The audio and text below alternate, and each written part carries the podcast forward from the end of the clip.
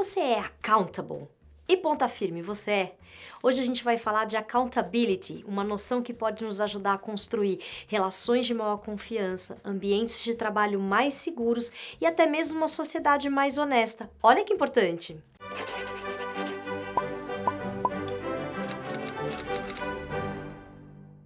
Ah, mas por que a gente tem que usar uma palavra em inglês? Gente, ó, é só porque accountability não tem uma tradução direta para o português.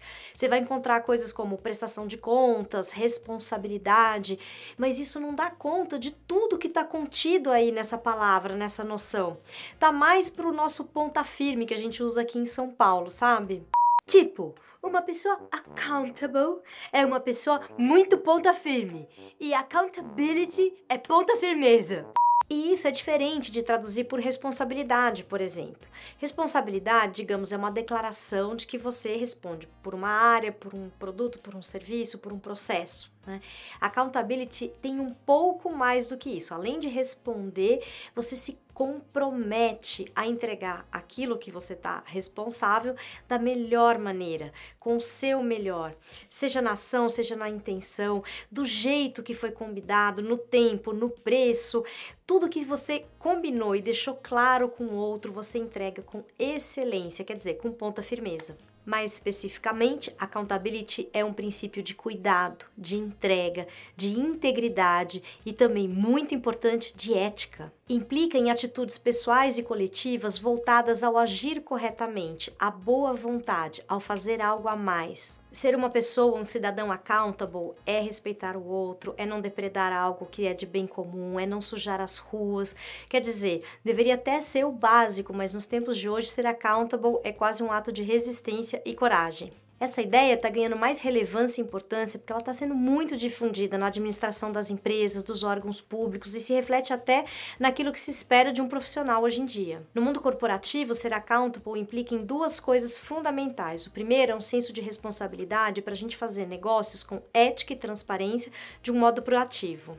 Você sabe que é accountable quando chega a hora de fazer uma prestação de conta, de passar por uma fiscalização ou de ter que dar explicação para a controladoria e você sabe que vai ficar tudo bem, porque a sua conduta, a conduta do seu departamento sempre foi guiada por princípios corretos, pela ética e pela boa vontade. E se você quiser saber mais, pensar mais sobre a boa vontade, dá uma olhada no episódio que a gente fez sobre esse tema, tá, o link está aqui no descritivo. E a segunda implicação no mundo das empresas é o sonho de todo mundo. Você tem uma questão e do outro lado tem alguém totalmente, 100% comprometido em atender a sua necessidade, em te ajudar. Quando você contrata o serviço de um profissional, de uma empresa, tudo que você quer é ficar tranquilo e confiar que o serviço, o produto vai ser feito, executado conforme foi combinado, pelo preço combinado.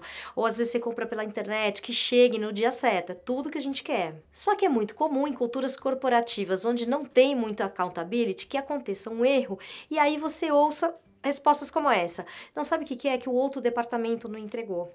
Ou então, olha, é falha do sistema, eu não posso te ajudar.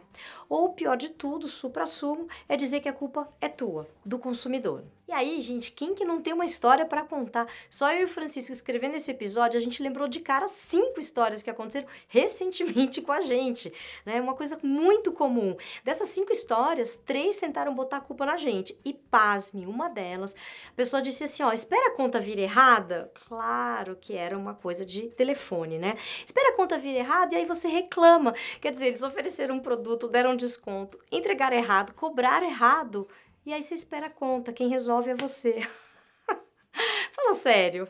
Eu fiquei pensando nesse tema, né? Aí fiquei imaginando assim, um médico, ele chega pra pessoa e fala: "Ah, minha filha, isso é falta de accountability. Vou te dar um suplemento. Você toma uns sete dias, deve dar para melhorar sua ponta firmeza. Isso se você não for aquela Judite da companhia telefônica, tá? Não esse aqui, tá? Se você for aquela aí, olha, aí é caso de transplante." Pois é, são muitos exemplos no nosso dia a dia, a gente passa por isso o tempo todo. Mas tem mais. E se a gente pensa na corrupção dos governos? E se a gente pensa no famoso jeitinho brasileiro que a gente vai empurrando as responsabilidades com a barriga? Será que a gente pode se considerar accountable?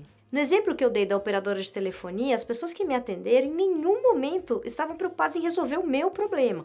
Não chamaram para si a responsabilidade pelo trabalho e pela entrega da companhia. Ser accountable é, em grande medida, ser alguém disposto a dar o seu melhor, seja no trabalho, seja na nossa vida particular. Essa é uma virtude que, em um mundo cada vez mais complexo, com relações delicadas, um mundo cada vez mais competitivo, vai ser vital. E a grande vantagem de ser accountable é o respeito e a confiança que a gente ganha das pessoas. Isso não tem preço. Então não vamos ser como os operadores de telefonia, não jogar a responsabilidade para baixo do tapete, muita ponta firmeza para todos nós. Esperamos que você tenha curtido esse episódio e até a semana que vem.